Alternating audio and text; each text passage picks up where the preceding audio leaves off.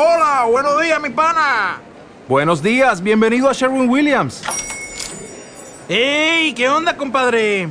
¿Qué onda? Ya tengo lista la pintura que ordenaste en el ProPlus app. Con más de 6.000 representantes en nuestras tiendas listos para atenderte en tu idioma y beneficios para contratistas que encontrarás en aliadopro.com. En Sherwin Williams somos el aliado del PRO.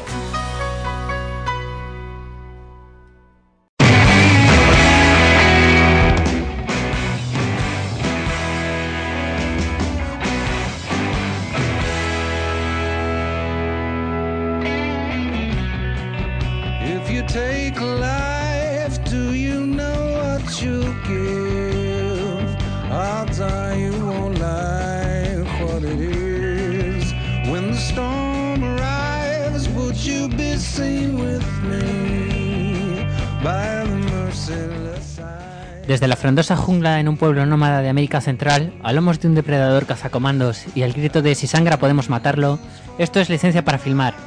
El programa de cine que semana tras semana, con nuestras pequeñas dificultades técnicas, conseguimos eh, emitir, traeros, obsequiaros, galardonaros con nuestras noticias, nuestros estrenos, nuestras eh, novedades, nuestro box office y nuestros concursos que en ocasiones, por mucho que digamos, son realmente puñeteros. Cristina, Hola, buenas tardes. ¿qué tienes que decir ante tus actos? Que me parece muy mal que no la hayáis acertado con lo fácil que era. Bueno, la verdad es que cogí un, un, un cachito del famoso monólogo del que se jodan, de la película la, La última noche de Spike Lee, que era un poquito fastidiado, pero vamos, que el papel de Edward Norton es maravilloso en esta película. Eso tengo que decir. ¿Y, y prometes no volver a ser mala? Es que como la primera, las dos primeras fueron muy fáciles, pues no sé, había que equilibrarlo un poco, pero prometo ser un poco más buena. Es que No te- mala, pero más buena. Te, te- te teníamos mucho miedo, por eso hubo gente que ni vino. Débora, Yo no vine, ya lo sabemos, es lo que estábamos diciendo. Pero, hoy- pero hoy tampoco es una novedad. Bueno, pues quiere decir que, que- que sueles tener miedo de nuestros concursos. Sí, sí, sí.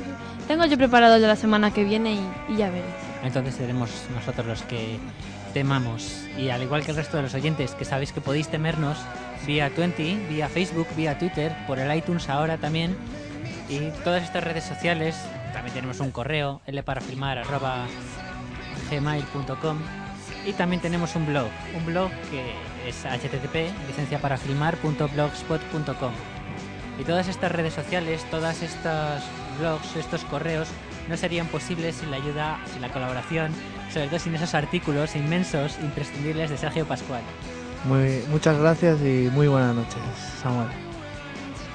No sé si son imprescindibles, pero bueno, hay algo que hacer, ¿no? Tenemos que convertirnos en el mejor blog de cine de, esta ciudad y bueno, yo hago lo que puedo y agradezco a todos los que hayan participado o simplemente visionado el artículo porque para mí es un honor.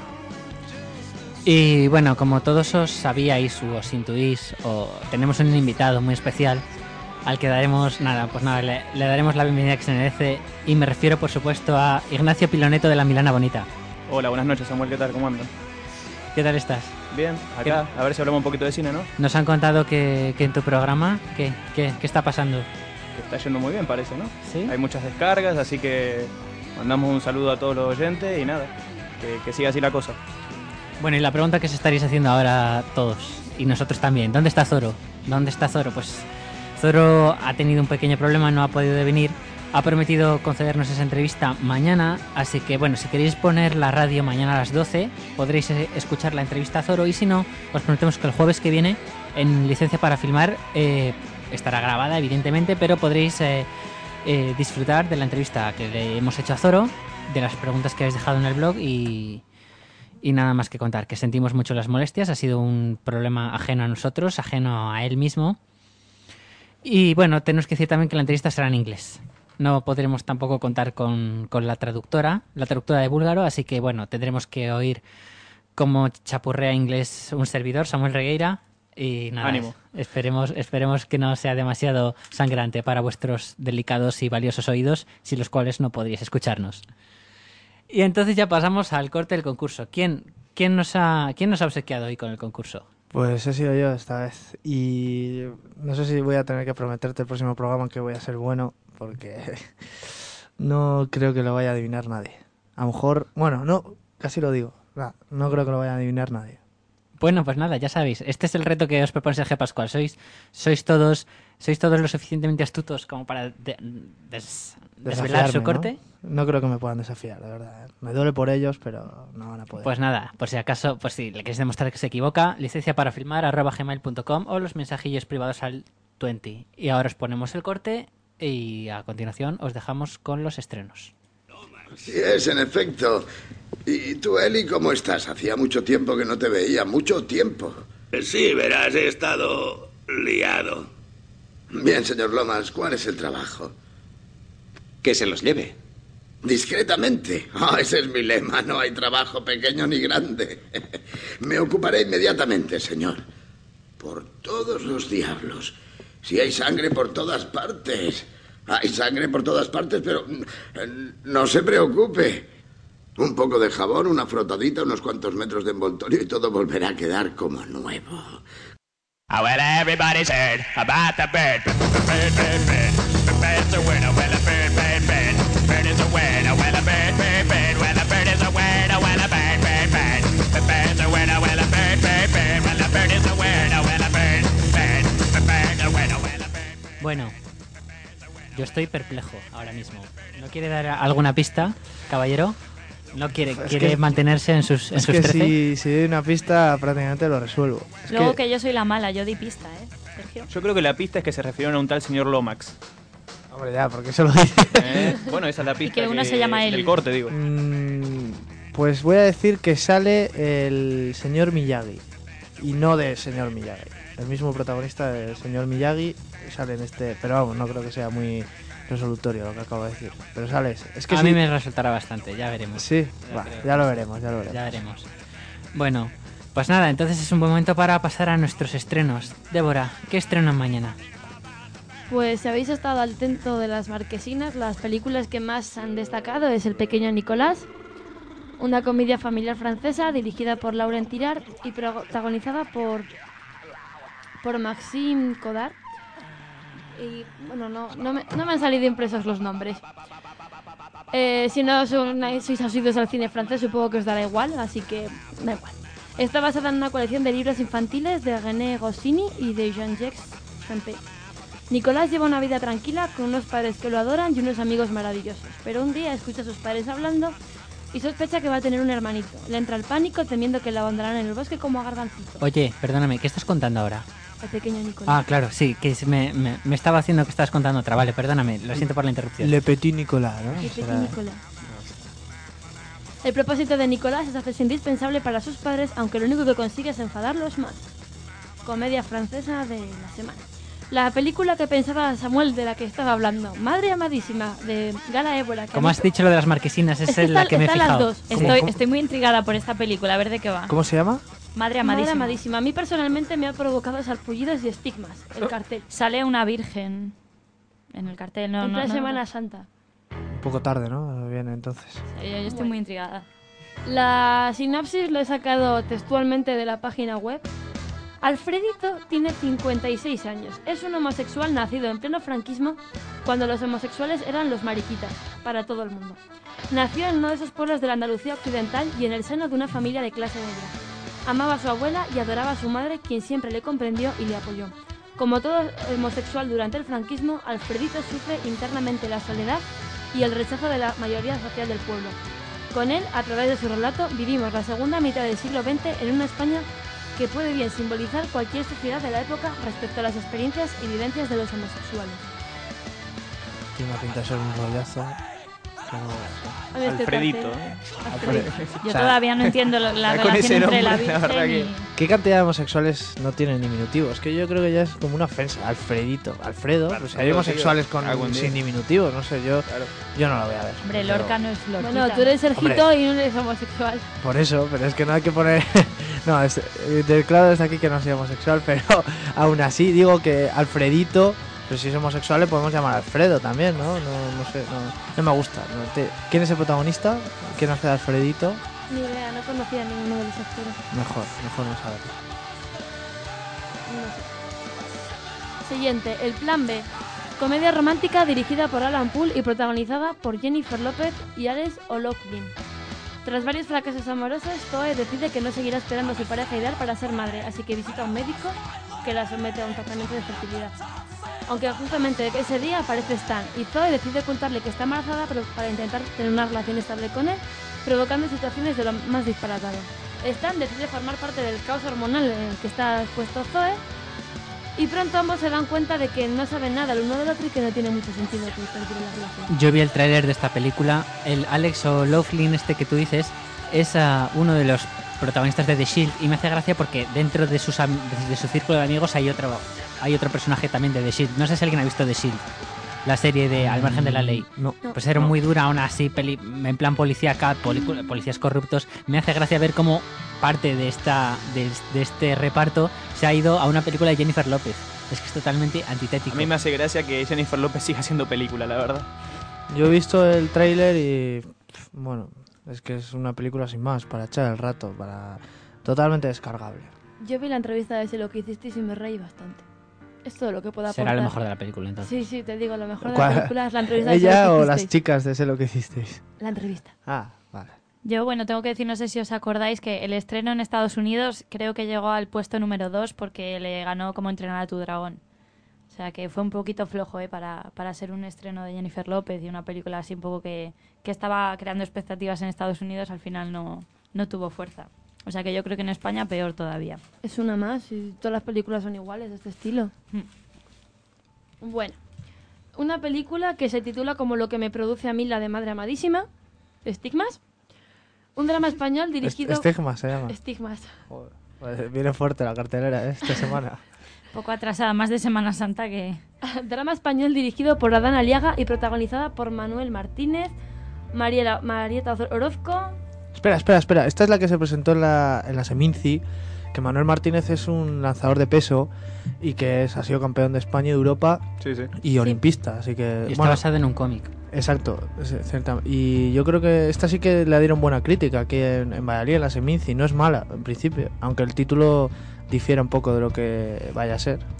Sí, la sinopsis tampoco es muy extensa. Es la historia de Bruno, un hombre rudo y alcohólico que intenta ser normal. Un día sus manos empiezan a sangrar sin razón aparente y comienza su viaje hacia el sufrimiento y la muerte. Sí. Y no es un Muy bonito, spoiler, muy lo bonito. ponía en el...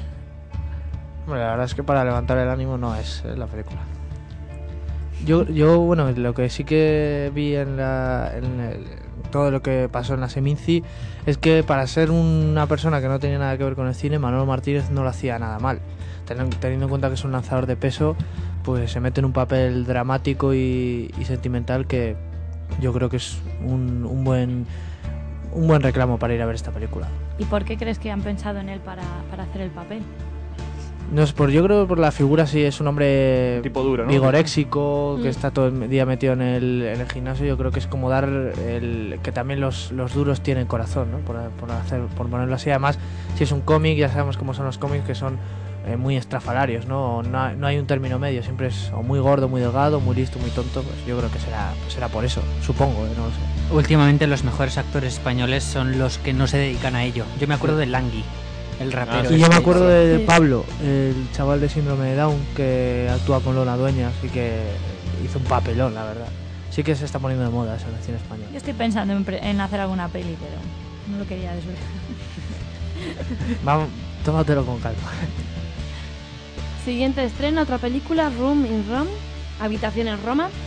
Un drama español de Julio Meden, que imagino que le conoceréis por Lucía del Sexo y Caótica Ana. Protagonizada por Elena Naya y Natasha Yarovenko.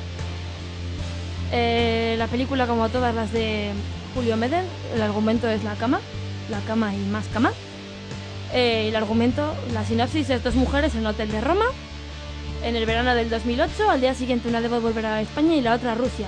Y la crítica que viene en las páginas web es muy larga, muy sentimental, no dice nada, no ocurre nada y todo lo que te dicen es con muchos eufemismos y muchos sinónimos que la película trata sobre las conversaciones de estas mujeres y el erotismo. Y que Alba tiene pareja, que es una mujer, y que Natasha se va a casar con un profesor.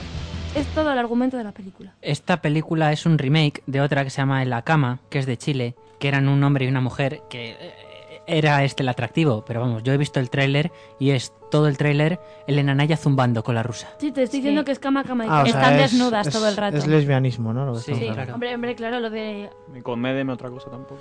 lo de Natacha y. Alba que te sugería. No sé, es que no me había, es que no me había fijado en ese detalle. Sí, Elena Naya me suena, es, eh, es actriz española conocida, pero no sé qué cintas me suena, pero sí que es A la bastante... triste. El Lucía del sexo también salía. Ah, sí, cierto, de eso me suena. sí. Y, ta- y sale también es la de... La de Malena es un nombre de tango, me parece que es. Exacto, sí, esa Sí. la que está... Solo quiero caminar. También. Sí, sí, es esa. Y la de. ¿No es la de Y sale Navidad, en la Van de Helsing. nosotras cuando hayamos muerto? Eh, Ah, de esa vampira, ¿no? Sí, supongo. Pues vaya película Van Helsing, ¿eh, Samuel? Pff, vaya- Ah, es verdad, vaya la de. Van Vaya, vaya Sí, sí, de, va- esperpento. de vampiresa, sí. Madre mía. Bueno, Elena Naya también tiene una larga trayectoria como mujer desnuda en el cine. Que ahora mismo no me apetece recordar, así que pasa el siguiente estreno. Siguiente película de animación japonesa de Miyazaki se llama Nausicaa del Valle del Viento. Han pasado mil años desde la última guerra mundial y el mundo está contaminadísimo, lleno de insectos, etc. El Valle del Viento es un pequeño reino rodeado de reinos poderosos. Nausicaa es la única hija del rey y se niega a ver a los insectos como seres peligrosos.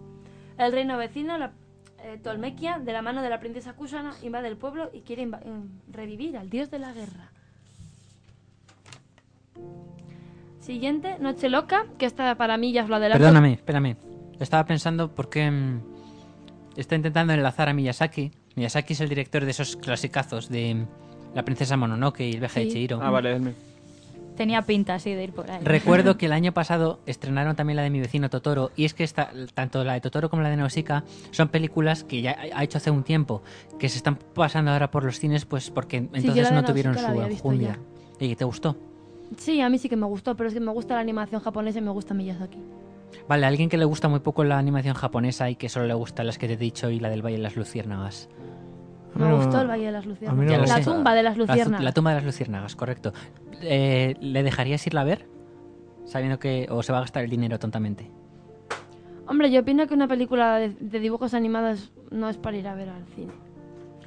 ¿Cómo? Creo que Cristina disiente. Sí, no Ah, sé, eso es un tópico, che, nada. no sé, depende. Yo las de animación japonesa no las he visto en el cine, quitando la de. la Yo fui a ver Pokémon al cine.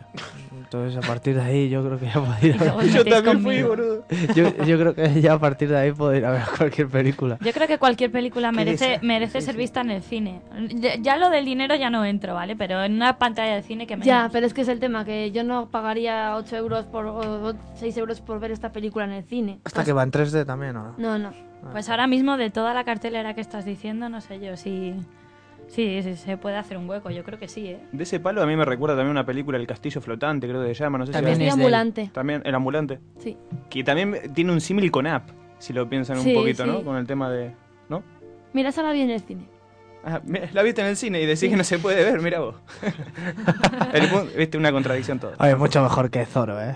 No, ¿Dónde va a También vi parar? Up en el cine. No Ah, tiene no, nada no. que ver, también vi Up en el cine. ¿A cuál? Up. App. Bonita película. Bueno, y esta para Cristina que dice que no hay ninguna reseñable esta semana. Esta es la que yo voy a ir a ver. Comedia de acción de Steve Carell, Tina Fey, Mark Wahlberg, James Franco, Ray Liotta y Mark Ruffalo. Ra- ¿Es Ray Liotta? Liotta, sí. Liotta. Joder, ¿dónde ha ido a parar, eh? Después de, Muy de- mal, muy mal. Después de hacer esa grandísima película, madre mía, qué desastre. Yo es que no, no puedo permitírselo a Ray. Ya, o sea, después de hacer esa obra maestra, Pégale una llamadilla. después de hacer, que- para quien no lo sepa, uno de los nuestros, pf, verle haci- haciendo de secundario, o sea, ya no hace ni de, de actor principal, no sé. Yo me no duele. toda la ¿eh? vida es el protagonismo. Hombre, ya, pero por lo menos puedes, eh, no sé, es que es hablar de un tío que ha salido en una película, no es lo mismo, pero como tipo padrino de mafia, ¿no? Una de las grandes. Y verle ahora de secundario de Tina Fey, que bueno, es buena comediante, pero no sé, yo creo que a mí me da, me da pena por eso, porque es, es el protagonista de uno de los nuestros y no sé. Pero la película no tiene mala pinta. Creo que el Steve este es el protagonista de The Office. Y bueno, desde luego nos están bombardeando con Y ella es la de Rockefeller.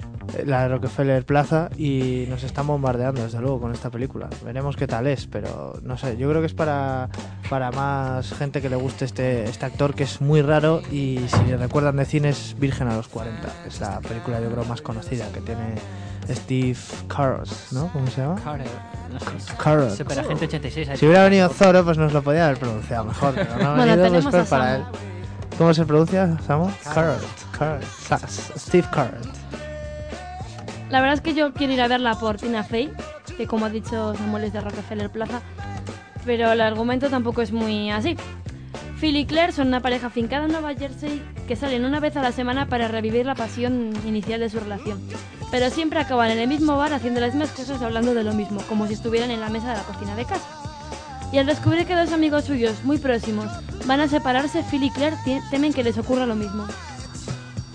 Pero ese no es el argumento. ¿No has visto el tráiler? Ese es el argumento. No. Luego en el tráiler, en una de esas escenas a las que van, quieren ir a un restaurante caro para reavivar la pasión. La llama de la pasión. Eso es. El dinero siempre reaviva esas cosas. Pero pierden la Poderoso reserva. caballero. Entonces, al pedir, a- al pedir, a- al llamar a alguien a otro nombre, ellos se hacen pasar por esa, por esa tal para conseguir la mesa. Es cierto, y acaban siendo blanco de Asesinos terroristas. ¿no? internacionales, sí. O sea, es decir, una bacala infame. Eso es- ¿Para, es- es para qué absurdo. decirlo? O sea, es la- o sea, ¿tú crees que vas a una. Te, cam- te, ponte- te metes en una mesa de restaurante y acabas siendo franco de, de Lampa, de todo esto? Es que es ¿Sabes? una- es una- Otra película que a mí me suena así bastante ridícula es El hombre del zapato rojo con Tom Hanks. ¿No saben cuál es? No. A mí me suena una que es de Saya Lebev y otra chica que eh, es también de esto, que sin querer se convierten en franco de una... La de la conspiración del pánico. Exactamente. Esa, otra que es por casualidad y resulta que se meten en un lío de que están entre mil potencias y son ellos los dos y eran gente normal. O sea, yo es que como si voy por la calle de repente me convierto en el segundo terrorista más conocido del mundo. no Bueno, sé. mira el de Spiderman, le pica una araña y fíjate la que monta. No, pero es, es un cómic, pero es que esto no, no, no- Es que a mí estos. estos eh, no, no sé si la voy a ver. Otra- Es que yo me estoy quedando solo, ¿eh? Viendo esta, eh, estos estrenos, madre mía, qué malos. Sí, estoy viendo ahora la que tú dices es súper desconocida de Tom Hanks, es de las primeras. Sí, Sale- sí, muy jovencito sale él. Sale- Que por ir con zapatos rojos lo acaba siendo también Ajá. perseguido y. Con un zapato rojo es. Sí, sí. Sí, y sale también la princesa Leia, estoy viendo en esta película, y Belushi, James Belushi. Es del año Catapum, la verdad.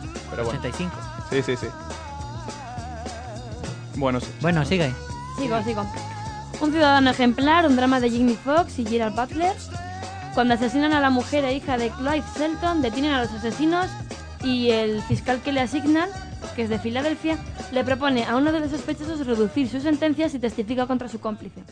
Han pasado 10 años y ese hombre aparece de repente muerto y Clive reconoce su culpa y advierte a Nick que o remedia al sistema judicial que no hizo justicia con su familia o morirán el resto de implicados. Shelton organiza desde la cárcel una serie de asesinatos. ¿Sí? Y Nick solamente actúa cuando cunde el caos en la ciudad y cuando su propia familia está en peligro. A mí esta me gusta, tiene buena pinta. Sí, bueno, yo creo que Jamie Foxx es un muy buen actor. A mí me gustó bastante en Ray, interpretando a Ray Charles. Y yo creo que sí, eh, para mí es lo, el, de los que has dicho, de todos los estrenos, creo que es la película menos desechable que, que podemos ir a ver. A mí me gusta Gerard Butler. Y tan, bueno, es que desde que se ha metido con comedias románticas con Jennifer Aniston, a mí Ah. me- me ha perdido un poquito de prestigio, ¿eh? pero bueno, vamos a ver si recupera la confianza de- del público. Bueno, ¿qué más estrenos nos quedan? Pues la última que estrenan, Viaje Mágico a África, que la estrenan en 3D y es de Adrià Collado, Del de Aquí no hay quien viva, de La que no se olvida. el homosexual de Aquí no hay quien viva. Hablando de homosexuales, Pues sería Adriancito, como el niño del reggaetón. Adriancito, el niño más bonito, Como- el niño más chiquito. hablando de, de homosexuales, de aquí no hay quien viva, creo que Cristina tiene algo que contarnos. Eh, Mm, Cristina. ¿Te refieres a, a un encuentro? ¿Con Luis Merlo o qué? No, me encontré mm, a una, eh, a una actriz, se llama Eva, que es la, la lesbiana de Aquí no hay quien viva, viendo a Alicia en el País de las Maravillas en el IMAX. O sea, ¿es la, es la que se lía con la que es azafata? Sí, sí, que tiene un hijo con, con Luis Merlo a medias. Ah, Mauri, sí. Mauri, ¿no? Mauri, sí. Con- pero Luis Merlo es homosexual en la realidad. No, Eh, Se refiere a la serie. claro. Ah, ah, vale. yo, creía que lo te- yo creía que lo tenía en la realidad de realidad. Como has dicho, tenía. un- Ah, pero tiene un hijo compartido, no. Tiene un hijo, no compartido. Tiene, tiene un hijo... Pero en la serie estaba compartido. pero es- Claro, un hijo ella normal. es lesbiana y él es Sí, homosexual. bueno, pero es un hijo, no deja de. Sí, es un, un- tienen un hijo a medias. Ah, bueno, no sé. Es como se suelen tener los hijos, también. Sí, ¿sabes? tam- suele pasar. Sí. Bueno, Hombre, a pero veces no, Si ¿eh? dices directamente tienen un hijo, pues yo creo que Ya. Es que me has liado, me has liado. ¿Y qué tal que nos contó? ¿No, No, no, alguna declaración? Mandó no saludos a la porque no, licencia. no me acordaba de cómo se llamaba, tontamente. Podría haber venido con Zoro para hacer de traductora a Zoro. Pero No. la próxima vez que tenga un encuentro, eh, prometo buscar su nombre en Google o llamar por teléfono a No, alguien. no creo que ser tan Tenés que ir con la grabadora en el bolsillo siempre. Sí, la grabadora la tenía, pero el problema sabía- eh, era en que no me acordaba cómo se llamaba, entonces es muy triste hablar con alguien que no sabes ni siquiera cómo se llama. A mí me pasa muchas veces eso. Hay, que- hay que improvisar, hay que Mira que a mí me puede improvisar. pasar con millas. Te iba a decir que lo que me pasó a mí también, que me di de morros con Eusa Sensi y me quedé un buen rato. ¿De qué conozco a esta mujer? ¿De qué conozco a esta mujer? Seguro que es alguna clienta del trabajo, seguro que no sé qué. Y ya cuando me había alejado muchísimo, pensé, es Neusa Sensi y la tenía a esto. Y tampoco tenía la grabadora cerca, que no. Sí, claro que sí, Ah, sí. pero no sabía que era Sí, famosa. es el kit del periodista moderno, grabadora y... Sí, a mí me faltaba Mr. Google. Ah, no creo que te lo vas a encontrar, ¿eh? sinceramente. Bueno, entonces, ¿qué nos vamos a ver este, este fin de semana? Este, ¿Qué vamos a ver en este estreno? Venga, decidíos. Yo lo tengo bastante claro. Yo creo que es la, la- Yo me voy a ir a ver la de un ciudadano ejemplar. No sé vosotros. Yo, no voy a ver ninguna. Así te lo digo, pero bueno, no sé. No, si sí, creo que Ciudadano, una. Ciudadano Ejemplar, creo que también me quedo con esa. Creo que como dijo Sergio, es la, la menos desechable de, de todo lo que te puede, te puede aportar algo. Yo a lo mejor la de estigmas por aquello de, del actor deportista y por la, por la novedad y la rareza que tiene. Aparte que si ha tenido buena crítica en la Seminci, va a misa. Yo voy a ver la de Jamie Foxx y Gerald Butler. ¿Y Débora? No sé. ¿Cuál vas a ver? Yo estoy entre Noche Loca, un ciudadano ejemplar, y Eh. depende de las ganas que tenga de sufrir, igual me imprimo el cartel de Madre Amadísima, me lo pongo ahí en casa. Y no Bueno. te vuelves a levantar en la cama en tu vida.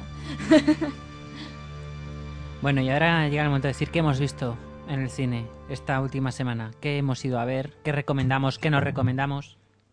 Adelante, pues.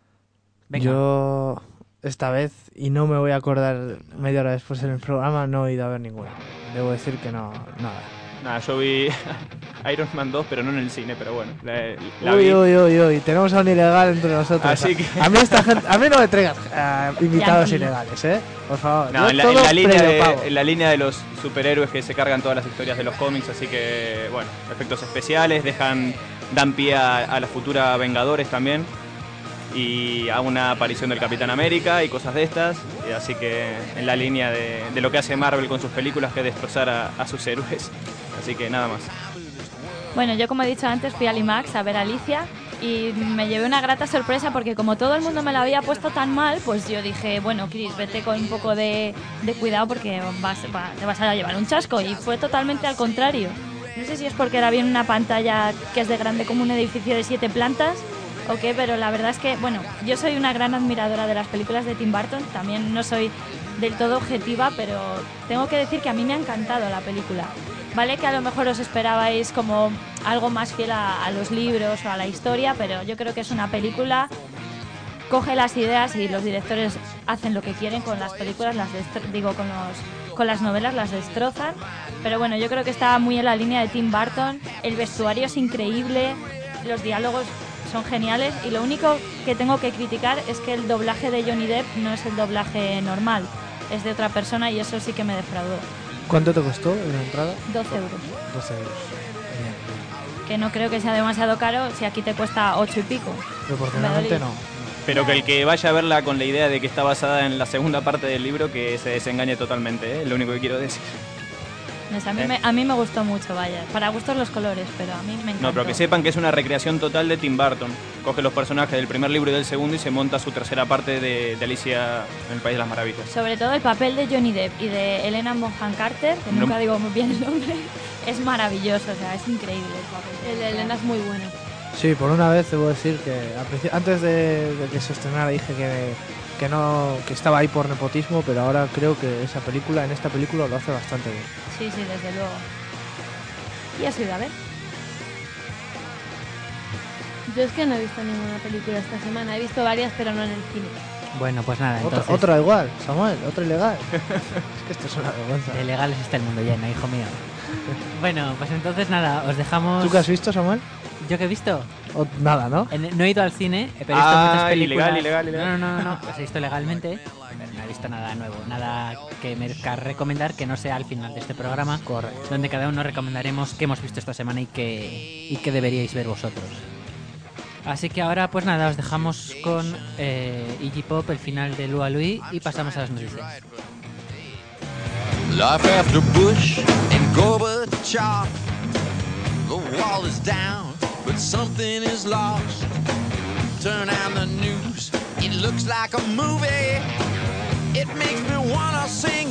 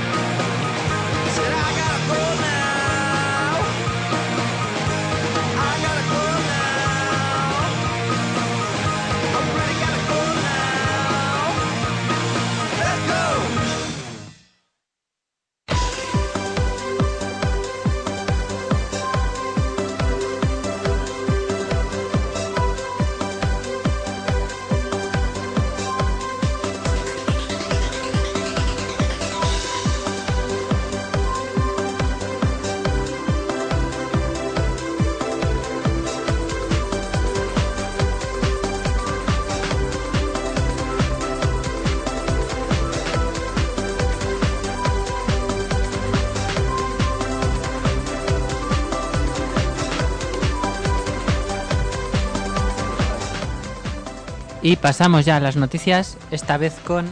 eh, bueno, había traído el especial de que le íbamos a hacer a Zoro, porque había recogido todos los eh, grandes eh, duros de cine duro de, de los últimos tiempos e iba a mirar cuáles iban a ser sus próximos proyectos, los proyectos que él iba a tener este año. Y bueno, he empezado con Jackie Chan. ¿Qué va a hacer Jackie Chan? Después de la película del super canguro, eh, planea, como seguro que habréis oído, el remake de Karate Kid, en la que él será el señor Miyagi, donde el niño será Hayden Smith, que si no le ponéis nombre ahora mismo o cara, es el hijo de Will Smith. El pequeñín. Tiene sentido. Sí. Qué majete, sí. Y la madre será Taraji P. Hanson, que es la madre negrita de Benjamin Button.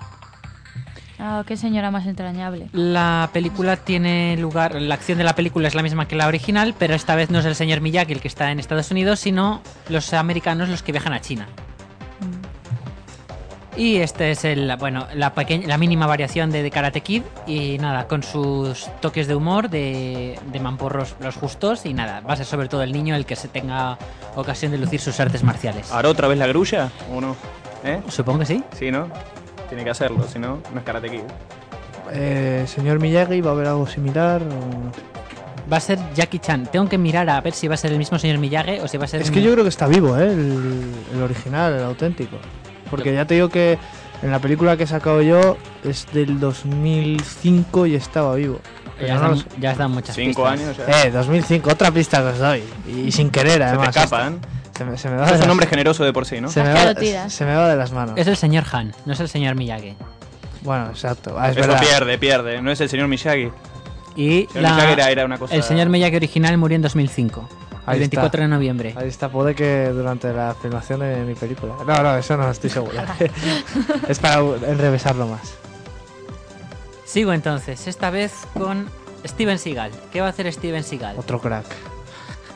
Va a hacer eh, una película llamada Born to Raise Hell o Nacido para alcanzar el infierno, en el que, bueno, el argumento pues es un poco a lo que nos tienen acostumbrados. También hace de cocinero, cosas así, que No. son arte parcial. Esta Qué buena es- la del cocinero en el tren, ¿os acordáis? Qué Sí, sí, sí, buena, sí. ¿eh?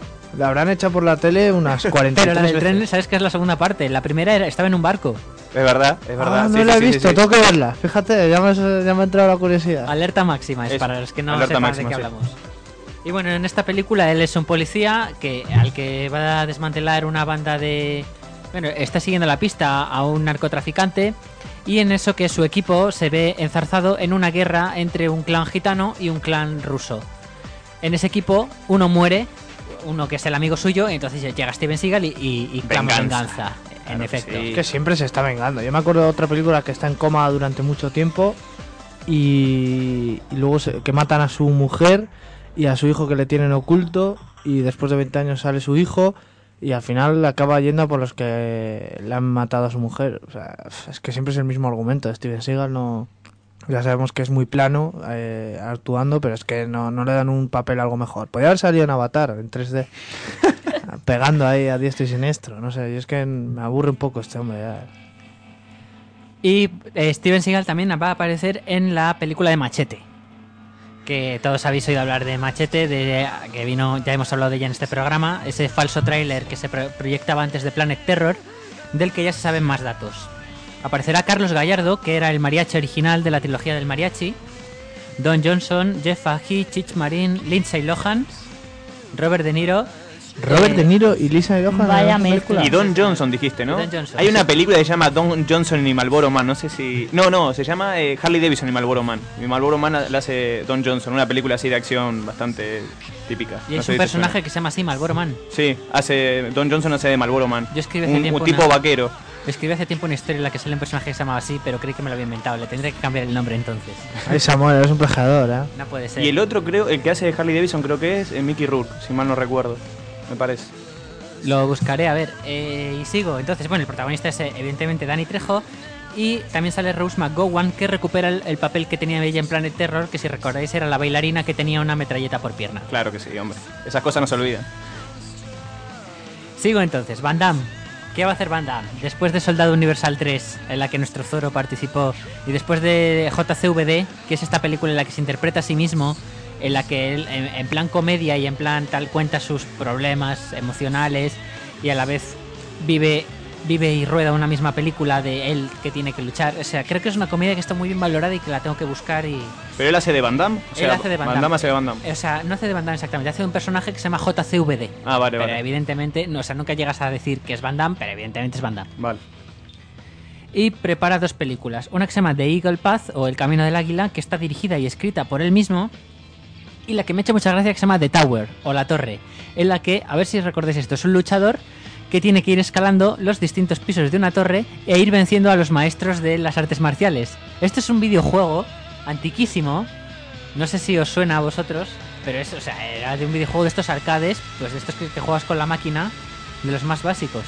Sí que me suena a mí ese videojuego. Y me ha gustado porque en uno de los actores, que supongo que sea uno de los que le dan la réplica, es Verne Troyer. Y a lo mejor el nombre no os dice nada, pero si os digo Mini Yo, os suena mucho más. Sí. Claro que sí. Mini Yo será una de las personas contra las que luche Van Damme en The Tower para 2010. Adiós. Mini yo, el, el, el, el de Austin. Powers. El de Austin Powers. El doctor maligno. Uy, qué pequeñín, qué majo. Ese es un nombre llavero, ¿eh? El mini yo. Y que también hace de elfo en Harry Potter en la segunda, creo. Es el elfo enanito que hace. ¿Es ese? Sí. ¿Seguro? Con efectos y todo. Lo- Estoy ah. casi convencido, verificarlo, pero vamos. Vale, y sigo entonces. Sylvester Stallone. ¿Qué va a hacer Sylvester Stallone eh, en, en un futuro? Rambo 8. Va a hacer Rambo 5. No Bueno. nos pasemos. Casi, casi. Para hacer todo estuvo cerca, ¿eh? Tienes razón en que Verne Troyer sale en Harry Potter, hace de eh, Grip Hook el Goblin, pero Bueno. o sea, no es Dobby, es otro, pero sale en la piedra filosofal. ¡Es verdad! ¿Es uno de los, es uno de los del banco? ¿Puede Ah, ser? no, es verdad, sí hace del... De un- Gringo- sí, Gringotts. un- Puede ser, no sé, yo tengo muy de ol- tengo olvidadísimo. Un chiquitín de esos, sí. Sí, sí, sí. Tengo olvidadísimo Harry Potter yo. Bueno, cerca estuve, ¿eh? Le Pues muy mal, poco. muy mal, ¿eh? Sigo entonces, ¿qué hace Sylvester Stallone? Rambo 5. Aunque últimamente ha dicho que Rambo 5 que no la iba a hacer, que realmente él se había cansado, que Rambo 4 estaba muy bien, pero Rambo 5 aún así pintaba muy bien. Se, se rumorea que iban a salir Julie Benz y que el mal iba a ser Mickey Rourke y que la, la historia de Rambo 5 era que Rambo se tenía que enfrentar en una gran urbe, por una vez, a, a unas mm, a, que desaparecían un- mujeres. Desaparecían las mujeres de una gran urbe, de una gran ciudad. Eso es lo único que se sabía del argumento de una película que, insisto, ya no sabemos si se va a hacer. Ha vuelto con fuerza Mickey Rourke a, Sí, al eso cine, mismo, ¿eh? eso mismo Está, volvió con El Luchador, que fue como su película, por así su, su vuelta. Luego también ha salido en Iron Man, creo que es el, el- la Ah, sí, sí, Nemesis sí, de. Iron Man. En la, en la primera.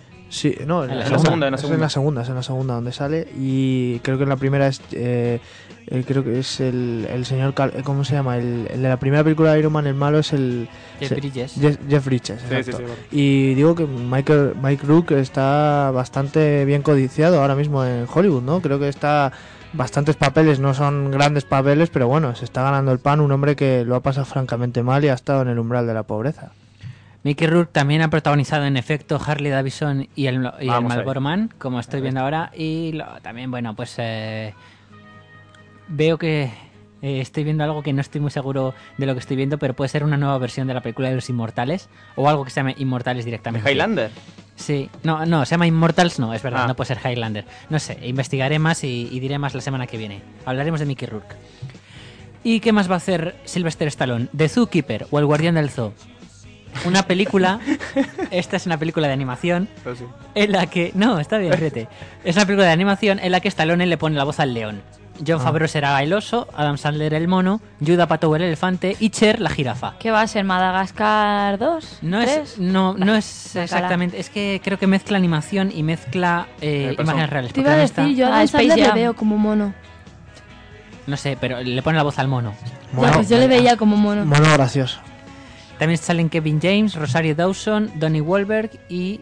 Ay, nadie más. El resto solo ponen voces. Y lo que esta historia cuenta es que este grupo de animales que he dicho, Stallone, Favreau, Sandler y Cher, eh, deciden romper su voto de silencio dentro del zoo para ayudar al guardián del zoo a conquistar a una mujer, porque él es tímido. ¡Qué gracia! Los animales intrépidos. ¿Quién hace, quién hace- ¿El guardián es Silvestre Stallone? No sé qué es. No, no, no. eh, Stallone es el león. O sea que hay que buscarle cara al guardián, ¿no? Sí. No, que tú es- piensas en un actor así pringadillo. Supongo que sea Kevin James, para pensar en un actor pringadillo. El gordito de Hitch. Ah, vale, qué sí, bueno sí. es ese. peli- Claro, no va a ser Stallone ahí, el, el guardia timidillo, no, hombre. Ese Sí, es le hace un par de llaves a los Rocky. A ese siempre le enseñan a ligar en todas las películas, esa mujer. Tiene un estigma, nunca mejor dicho. Sí, sí, desde luego. Que llame a su madre amadísima.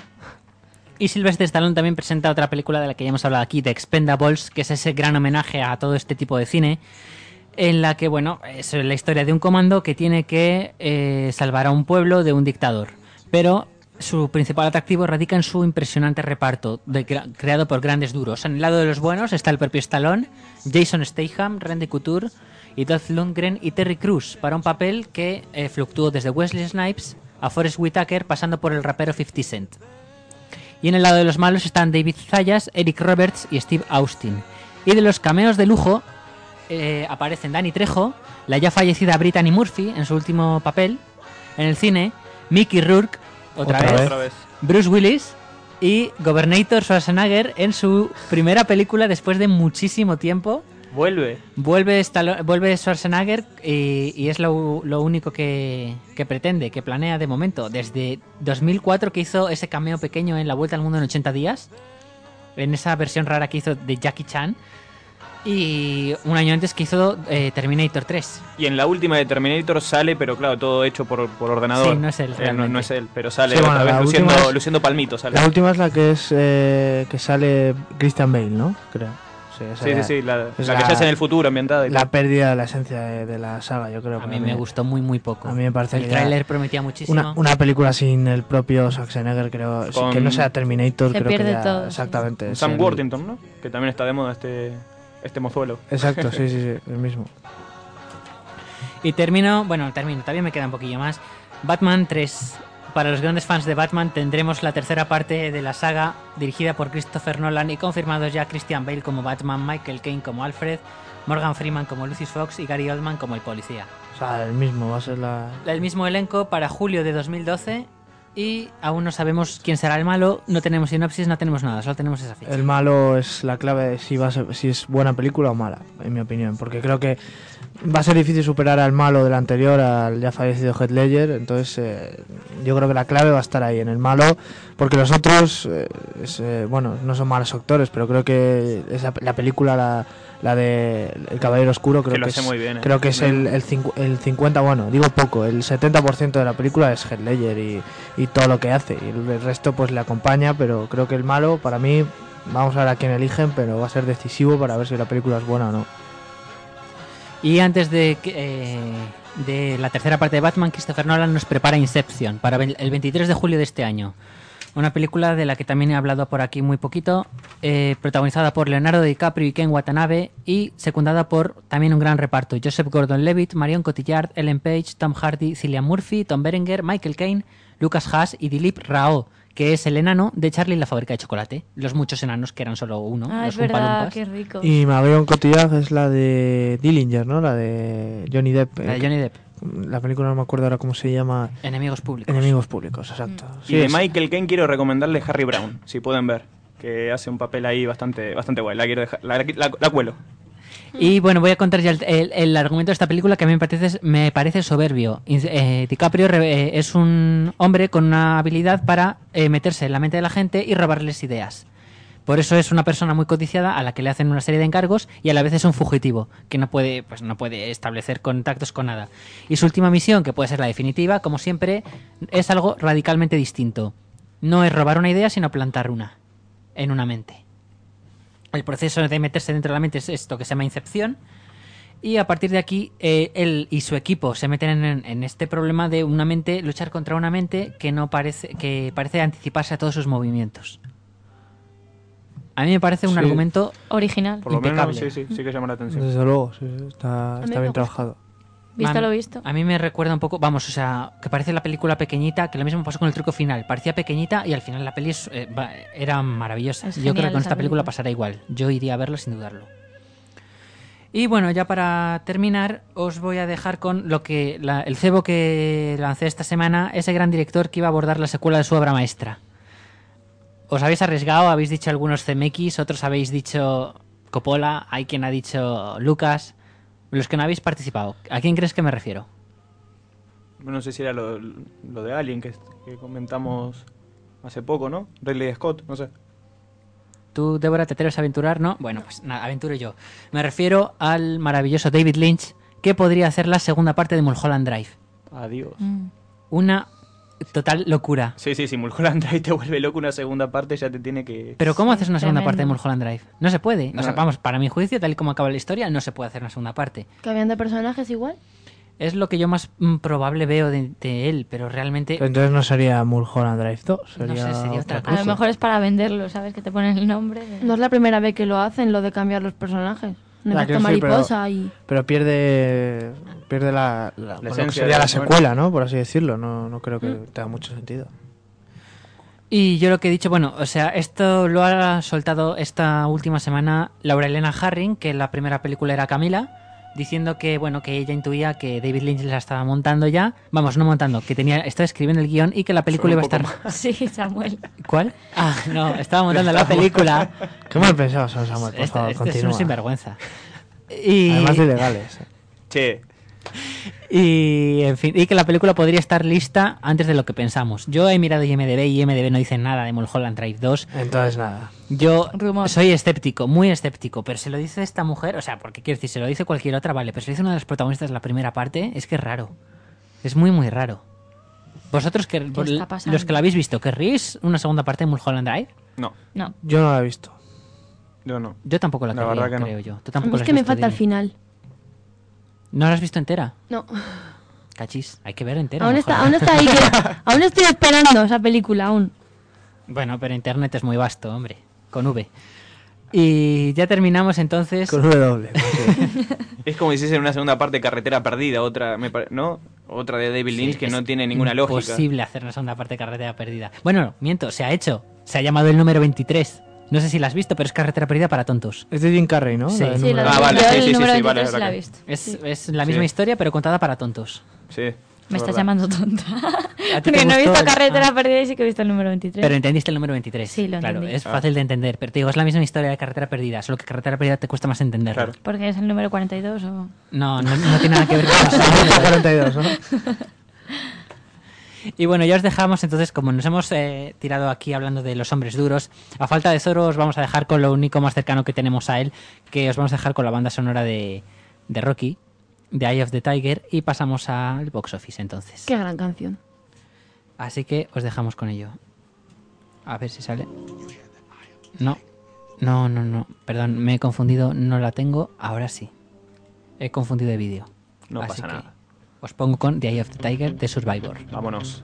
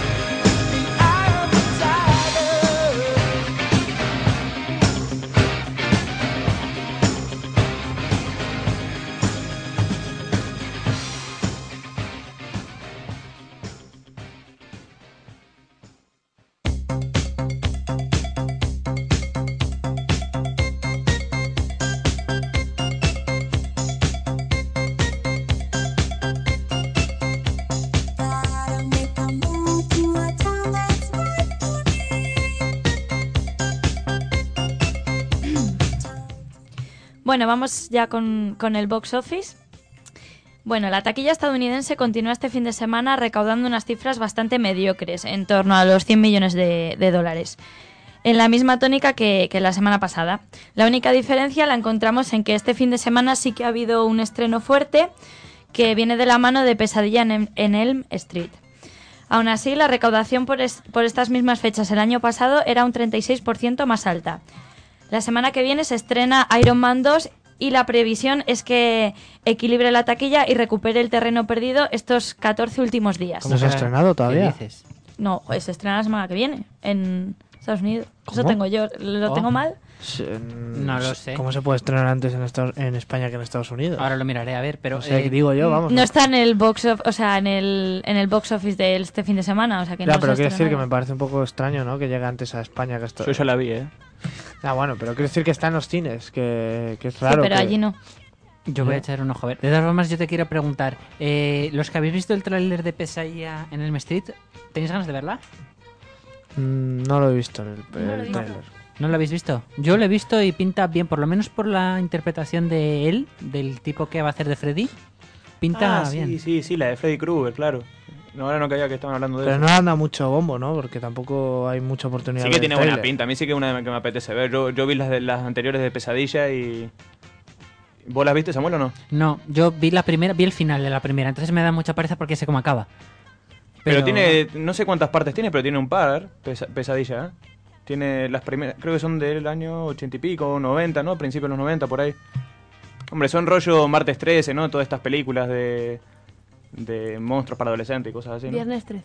Eh, bueno, ya es martes 13. En Argentina es martes 13. Sí, es cierto, 13. ya es Es que martes depende 13. de la Ah, es cultura martes 13. de la cultura popular, es martes 13 o vier- en Estados Unidos es Sí. viernes 13 el, el día de la mala suerte, por Ah, Aquí tendría que haber sido martes 13 también, pues sí, pero. también por- debería haberse. Sí. Sí, por, es por las creencias, por hacerlo más cercano al público, por así decirlo. Mm. Y sobre lo que dice Cristina, a ver, el 26 de abril fue la premier en Estados Unidos, en Los Ángeles y California, pero tiene razón que se estrena oficialmente el 7 de mayo. ¿Y esa, Por supuesto que tengo razón, se estrena mañana. y esa cosa rara? Eh, Crepúsculo Samuel? se estrenó antes en España que en el resto del Que es para mundo. probar la película y luego llevarla al verdadero... Hombre, no, como- según el tirón que tenga el, Pero movimiento de fans y cosas así, ¿no? No, pero Supongo supone que- Sí, muchas veces se hace para premiar al público europeo, que siempre parece que vienen los estrenos como más tarde, yo que sé, hay ah, Ya, pero Iron dicen- Man no Hombre, sé, es el puramente americana, ¿no? El público europeo, no sé, los primeros países en los que se ha estrenado ha sido eh, Egipto, Kazajistán, bueno, y luego ya Noruega, Francia, Bélgica, sí, pero en fin, hay de todo. Fíjate, en, Afga- en ¿cómo has dicho? En Kazajistán. Kazajistán. Fíjate allí. Para premiar a los de Kazajistán lo han estrenado allí. Gente pero- generosa. ¿eh? No sé, a mí me parece muy raro, pero bueno, oye, oye, oye, oye, Por eso ellos se, sabrán. se ve- se piensa que, que va a reflotarle un poco la taquilla Iron Man, así que veremos a ver. ¿Cuándo estrena Freddy, dijeron? La de Pesadilla en Elm Street. el Street. En Estados Unidos ya está estrenada, ¿no? ¿Cuándo, Sí, cuándo se estrenó? pues el, el viernes pasado. Bueno, pues ahora yo te digo En España no lo sé. En, en- en España te lo digo en un momento. Tú sigue con tu... Bueno, pues vamos a pasar a los datos en sí. En el número 10 está la película Océanos. En el 9, Un funeral de muerte. En el número 8, Kikas. En el número 7, Furia de Titanes. En el 6, Los Perdedores. En el 5, Furry Vengeance. En el número 4, El Plan B, que ya lleva 22,9 millones de dólares. En el número 3, Noche Loca, que ha recaudado el pasado fin de semana 7,5 millones de dólares y lleva un total de 73,5. No está mal, ¿eh? Está ahí, lleva, vamos, estas semanas, creo que lleva dos semanas y vamos, siempre ha estado en el, en el top 3, digamos. En el número 2, ahí se mantiene como entrena- entrenar a tu dragón, que ha recaudado 10,9 millones de dólares y lleva un total de 192,3, que no está nada mal. No, no, no, la verdad es que es una gran sorpresa. Sí, en, en este programa no esperábamos que tuviera tanto éxito, la verdad. Y Por, en el- por una vez nos hemos equivocado. Sí, Tenemos bueno, derecho a equivocarnos alguna vez. Y en el número uno, Pesadilla en Elm Street, que ha recaudado en su primer fin de semana 32,2 millones de dólares. Y a España no llega hasta el 6 de agosto. Uf, qué tarde. Fíjate qué cosa rara. O sea, no se ha estrenado Iron Man allí y aquí sí, y ahora es. No sé, yo es que sigo sin entender estas estrategias comerciales o lo que se quiera El- que sea, porque es que no es lógico. De De momento la nota que tiene es un 5,8. Yo no le doy Pues que no venga entonces, que no venga ni, venga. ni en Por eso la agosto, estrenan el 6 de agosto. Porque no la va a ver nadie, ¿no? Y para que- en pleno verano, ¿tú crees que te vas a meter a ver esa? Yo creo que no. Pues con el aire acondicionado y el calor que hace en la calle yo me meto al cine a ver eso, ¿eh? Sí. Por ejemplo, el verano pasado yo creo que el estreno más notable fue la de Up, pero no recuerdo ningún estreno de verano así fuerte el año pasado. No, yo ¿Recordáis tampoco. alguno? Tropic Harry Thunder. Potter, ¿no? Qué mala película. ¿eh? Tropic te gustó Thunder, Tropic pero No me Tro- gustó. Tropic Thunder fue el, no. pas- el pasado verano, la 2. Fue hace dos años. La 2, por eso te ¿Y Harry Potter no fue en verano también? Pues no, pero Claro. fue a principios de verano. Es que ha habido tantas de Harry Potter que claro. La, pero a principios de verano, pero para mí fue un estreno reseñable en verano. Sí, bueno. Pero es- no suele haber grandes películas, ¿eh? No, no, verano. Apúntate un face-off para Tropic Thunder, Sergio, por favor. Y sí, y me voy a apuntar otro para Alicia, ese un poco más futuro. Bien. Que veo que aquí levantan pollas. Sigamos. En España parece que, que el Festivo 1 de mayo ha contribuido a aumentar la afluencia de gente a nuestros cines y hemos recaudado 9,5 millones de euros. Bueno, yo no, pero bueno, es un, no un dato superior al de, Tranquila, la, al de la semana llegará, pasada. su tiempo. Sí, bueno, cuando, cuando aparezca en alguna película ya. Cuando Samuel saque una de esas ideas que siempre le copian, nos haremos ricos. ¿Verdad, Samuel? Mientras no se la copien. Mientras no me... Eso te. Que no sabes tú que Scorsese ya se ha puesto ahí a la cola de guionistas de Samuel Regueira. ¿eh? Este tema le podríamos tratar un día en el programa. Un face-off. un face of Samuel Scorsese. Bueno, pues como iba diciendo, eh, esta recaudación de 9,5 millones de euros es un dato superior al de la semana pasada y es idéntico al del año pasado por estas fechas. El gran estreno de esta semana, Iron Man 2, eh, se ha distribuido en 547 cines y ha rozado eh, los 5.000 euros eh, por copia, pero no ha conseguido arrebatar el puesto a mi querida reina de corazones de Alicia. Hombre, difícil, ¿eh? Yo creo que aún así, aunque no haya tenido gran crítica, va a tener que estar allí mucho tiempo, ¿no, Alicia? Más le vale. Sí, sí, yo Es creo que todavía le quedan por lo menos, por lo menos tres semanas. Eh, yo diría incluso Sí, más, más. ¿eh? Yo creo que es que es una película... Yo creo que hasta verano, fíjate lo que estamos hablando, eh, no hay, por lo que hemos eh, dicho noticias, no hay una gran película que, que venga en 3D. Sí, es cierto. Entonces yo creo que va a quedarse hasta verano y vamos a ver que viene en 3D para desbancar a Alicia porque es como Avatar. Yo creo que Es sí lo que va por único- ese camino. Es lo único que hay y, no te vas a arriesgar trayéndote- trayendo algo peor. Te quedas con esa y bueno, sabes que no vas a ganar lo mismo que el primer día, evidentemente, pero por lo menos no vas a perder, porque Ay. es que es lo que va ahora mismo los, los cines. ¿Vieron Furia de Titanes? Por casualidad. Mm, Porque vaya. no vaya- quiero verlo, porque me han dicho que, vio, se, que se cargan la, la mitología griega de, de un Sí, que no plumazo. Ah, sí, nada sí, que sí. ver. De un plumazo. Lo que pasa es que es un remake, hay una Furia de Titanes a- anterior. No Pues, sé si sabían. no, Pero, no, pero... vamos, que no. no, no Bueno, vale luego, ahora estamos hablando de muchas películas que van intentando el filón de, de- del 3D y todo, y yo creo que, no sé, creo... Eh, tirar de Alicia, ahí- Alicia, sinceramente, bueno, eh, yo lo que he visto, como hablábamos antes, para mí la única escena reseñable para 3D, y no la he visto en 3D, es la de la, de la madriguera. Pero bueno, eh, al fin y al cabo es una película muy comercial y eso es lo que vende para que sea en 3D, porque no está hecha para 3D tampoco. La única película, las dos únicas es, eh, Cómo entrenar a tu dragón Y Avatar. y Avatar. Sí, sí. Cosa Lo que, que- quería decir era, por ejemplo, nosotros no esperábamos que un estreno como Cómo entrenar a tu dragón fuera a desbancar un poco a Avatar, Alicia, y mira, se ha metido ahí por el medio. O sea, a lo mejor la de Alicia no dura tanto y se mete algo nuevo que todavía no, no sabemos augurar y, y a lo mejor pues pues sí que sí que quita Alicia. Desde luego, hay que esperar, hay que esperar a lo que se cuece, pero por lo menos lo que decíamos, mínimo tres semanas, un mes, va a estar sí. Alicia ahí dándolo todo. Bueno, pues vamos con los datos. En el número 10 tenemos Más allá del tiempo. Recordad la, la pastelada que teníamos la semana pasada y hace dos de, de Es- estrenos. el actor era conocido, ¿no? Ahora no recuerdo. el- Bana. Ese, Eric Bana. exacto, Eric Bana, sí. El Hulk. Hulk. En el número Nah. 9 está, está el escritor, que parece que siem- siempre está en los puestos de abajo, pero, pero ahí se mantiene la película. Me parece una muy buena película y creo que lo merece, ¿eh? Y no, es, no tiene efectos especiales, tiene un, No, pero- un buen actor, tiene un- una buena sinopsis, tiene a un gran Pierce Brosnan eh, acompañando a Iwan Mm. McGregor y yo creo que es... Tiene gancho, la, tiene Exacto. algo, sí. Es para es la típica película que no que no es muy comercial, pero que es muy interesante de ver y muy muy buenos escenarios, por cierto. En el número 8 está la peli de Disney Océanos. En el 7 Furia de Titanes, en el mismo puesto que Estados Unidos. En el número 6 y ya bajando en nuestro país, Cómo entrenar a tu dragón. En el número 5 El Super Canguro. En el 4 Perdona si te llamo amor. Eh, en el 3 Que se mueran los feos, que ha recaudado este fin de semana 1,17 millones de euros y lleva un total de 2,79. En el número 2, la entrada fuerte que es Iron Man 2, que ha recaudado 2,67 millones de euros este fin de semana. Y mi querida Alicia, que ha recaudado 2,78 millones de euros y lleva un total de 16,88. Bueno, para lo que es, está bastante bien. Sí, ahí sigue, ahí sigue. Y bueno, aquí eh, termina mi sección. Correcto, entonces. Eh, un momentito, perdón, no Sí, termino. dímelo. No, no. Tengo que, que dar una fe de ratas porque yo tontamente eh, la semana pasada dije que los lunes al sol era de Elías Querejeta y no, es de, es de Fernando León de Aranoa y pido disculpas. Nada, no te preocupes. Ya te habíamos, te habíamos puesto dos velas negras, pero nada más. Entonces yo creo que ya es un buen momento para pasar rápidamente a nuestro careo. Yo de todas formas os digo una cosa, no veo a los chicos del mercado negro ahí fuera. De momento vamos a tomárnoslo eh, con, con pausa, pero, o sea, sin pausa pero sin prisa. Y, y- y ya veremos a ver qué hay. Sin prisa, pero sin pausa. Sin prisa, Por pero sin ejemplo, pausa. sí. Está bien, está bien maquear los, los refranes, pero bueno, si se dice tal- al pie de la letra, mejor.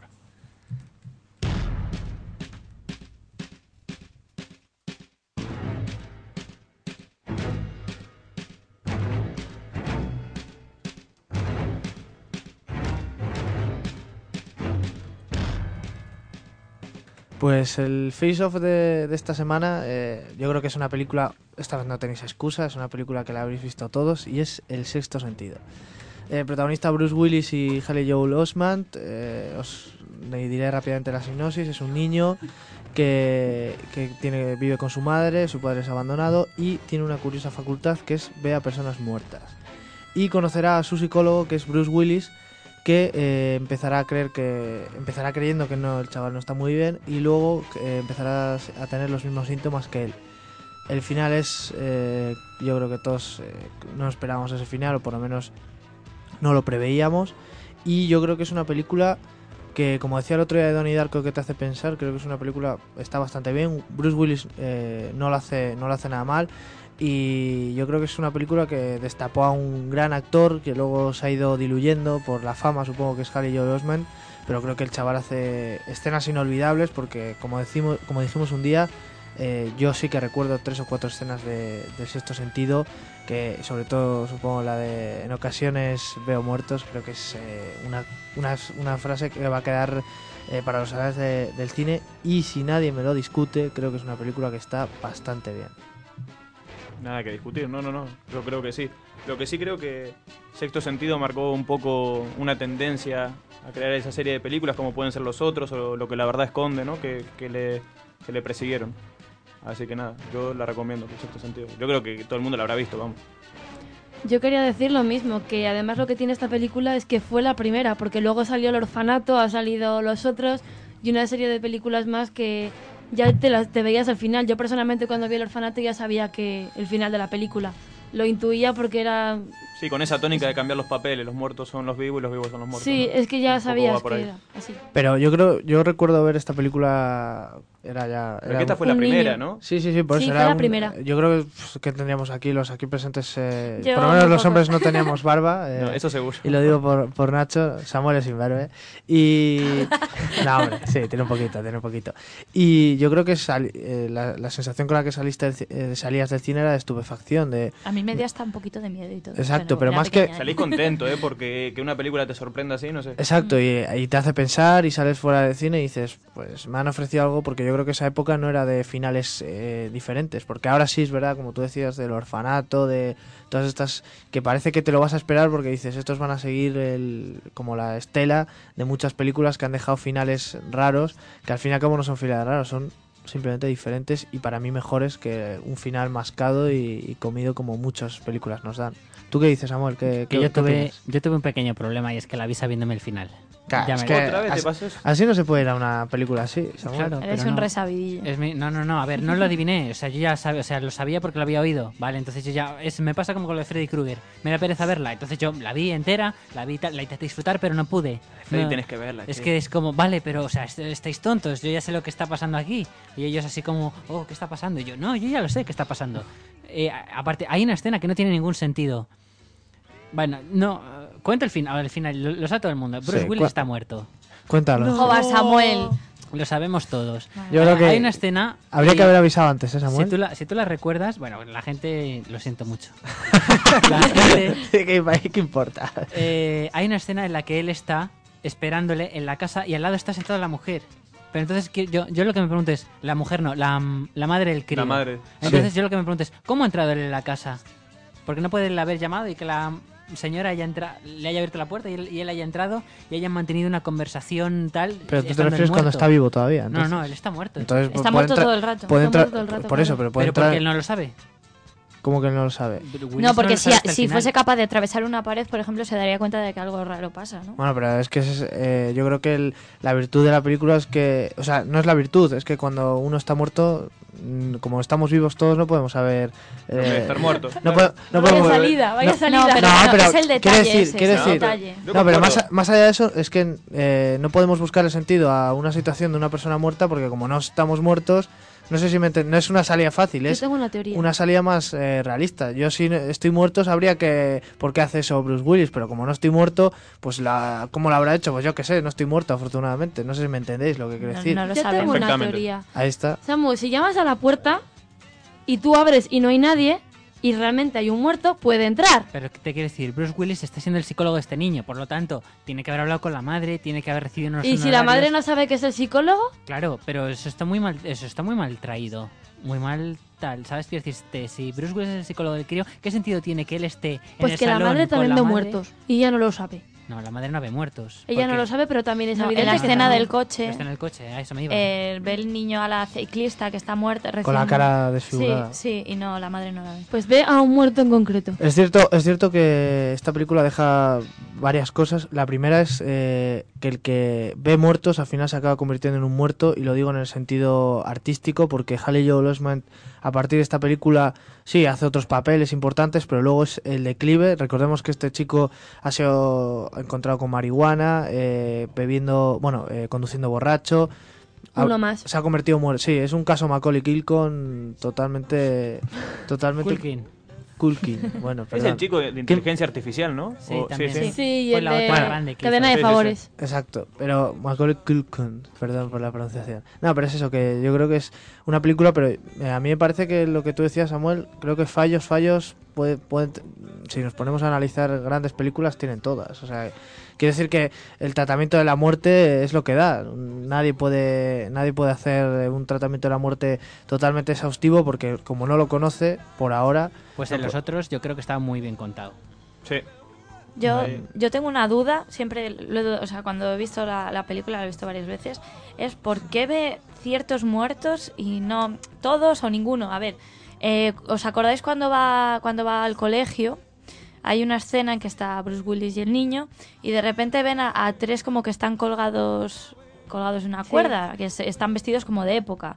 Y luego de repente ve a una ciclista, le ve al propio Bruce Willis y yo no entiendo por qué esa mezcla de muertos de, de un, yo qué sé, retrotraídos en la historia, porque veo un muerto, por ejemplo, del 1700, luego un muerto que se ha muerto hace nada, o sea, ¿por qué ve esos muertos y no ve otros o no ve todos? Yo eso no lo entiendo. O sea, de- es como de repente, vale, y ahora va a haber un muerto y quiero que se- esté así el muerto. ¿Sabes? No, es lo, lo único que creo que es criticable de la película. Bueno, pues como esto es Face Off, las opiniones son muy diversas, Samuel. Y ahora es el momento de despedirnos y pasar a nuestras recomendaciones. Así que empecemos un poco rápido. ¿Qué, qué hemos traído? ¿Qué recomendamos a nuestros siguientes que vean? Eh, bueno, yo les voy a recomendar una película un poquito de terror que acá en España se conoce como Amenaza en la Sombra. En Argentina, por ejemplo, se estrenó con el nombre de Venecia Rojo Shocking. Está protagonizada por Donald Sutherland y Julie Christie. Es un es una película basada en un relato de Daphne du Maurier y fue hecha en el 73. Es Autora una de Los pájaros o Rebeca. Sí, exacto. Sí, sí, sí. Bueno, es una película recomendable con asesinos en, asesinatos en serie, premoniciones. La historia se basa, brevemente lo digo, eh, un matrimonio pierde a su hija y a raíz de entonces se mudan a Venecia y toda la historia transcurre en Venecia. Y bueno, con una especie de, de premoniciones que tiene el hombre con una asesina y caminar por los recovecos de Venecia, aunque no caen los tópicos de, de la- las mismas zonas que siempre se muestran en las películas. Yo creo que una película que sí te mantiene en tensión, hay que tener en cuenta que tiene sus años. Y nada, a ver si se animan a verla. Yo quería recomendar una de Luis Mal, espero no equivocarme en el, en el director, que se llama Adiós muchachos o Wales and Fun. Eh, es una película que transcurre en un, en un internado en Francia durante la ocupación nazi y es como cómo se vive en este ambiente de niños, lo que es la, la ocupación, tienen que ocultar a un niño judío y se ve el ambiente entre lo- eh, la división entre los colaboracionistas y la resistencia y es una película muy muy buena. Yo, bueno, por favor, la dama primero. Bueno, yo tengo dos recomendaciones. Una es de Amor y de Sombra, basada en el libro de Isabel Allende y protagonizada por Antonio Banderas, que se parece bastante a la película de Ciudad del Silencio, que también protagoniza Antonio Banderas y que puede ser la única película buena de Jennifer López. Y la otra que tengo que recomendar es la de Nueva York para principiantes, que la vi el otro día y me llamó la atención porque dentro de que es una comedia es bastante diferente al resto. Yo, ya que nuestro gran invitado, que es el que ha venido, Nacho, eh, voy a traer una cinta, nada, una producción argentina-española que se llama La puta y la ballena, de, interpretada por Aitana Sánchez Gijón, eh, Leonardo Esbaraglia y el gran Miguel Ángel Solá. Creo que es una película muy interesante. La echaron recientemente en la 2 y me sorprendió bastante cómo se mezclaba el, los gallegos, como ellos dicen, y, y los argentinos. Y creo que es una, una, una película que, que deja huella como dejan las ballenas. Y mi recomendación es, eh, hemos estado hablando de cine de acción, pues yo os recomiendo ese gran clásico que es la primera parte de La Jungla de Cristal. Y así, sin más presentación, no necesita más, así que sed buenos, sed felices y si hoy no podéis, realmente mañana será otro día. Adiós.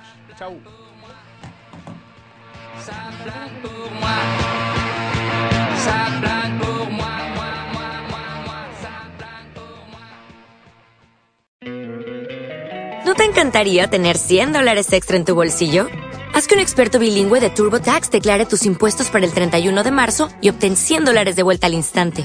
Porque no importa cuáles hayan sido tus logros del año pasado, TurboTax hace que cuenten. Obtén 100 dólares de vuelta y tus impuestos con 100% de precisión. Solo con Intuit TurboTax. Debes declarar para el 31 de marzo. Crédito solo aplicable al costo de la presentación federal con TurboTax Full Service. Oferta sujeta a cambios o cancelación en cualquier momento.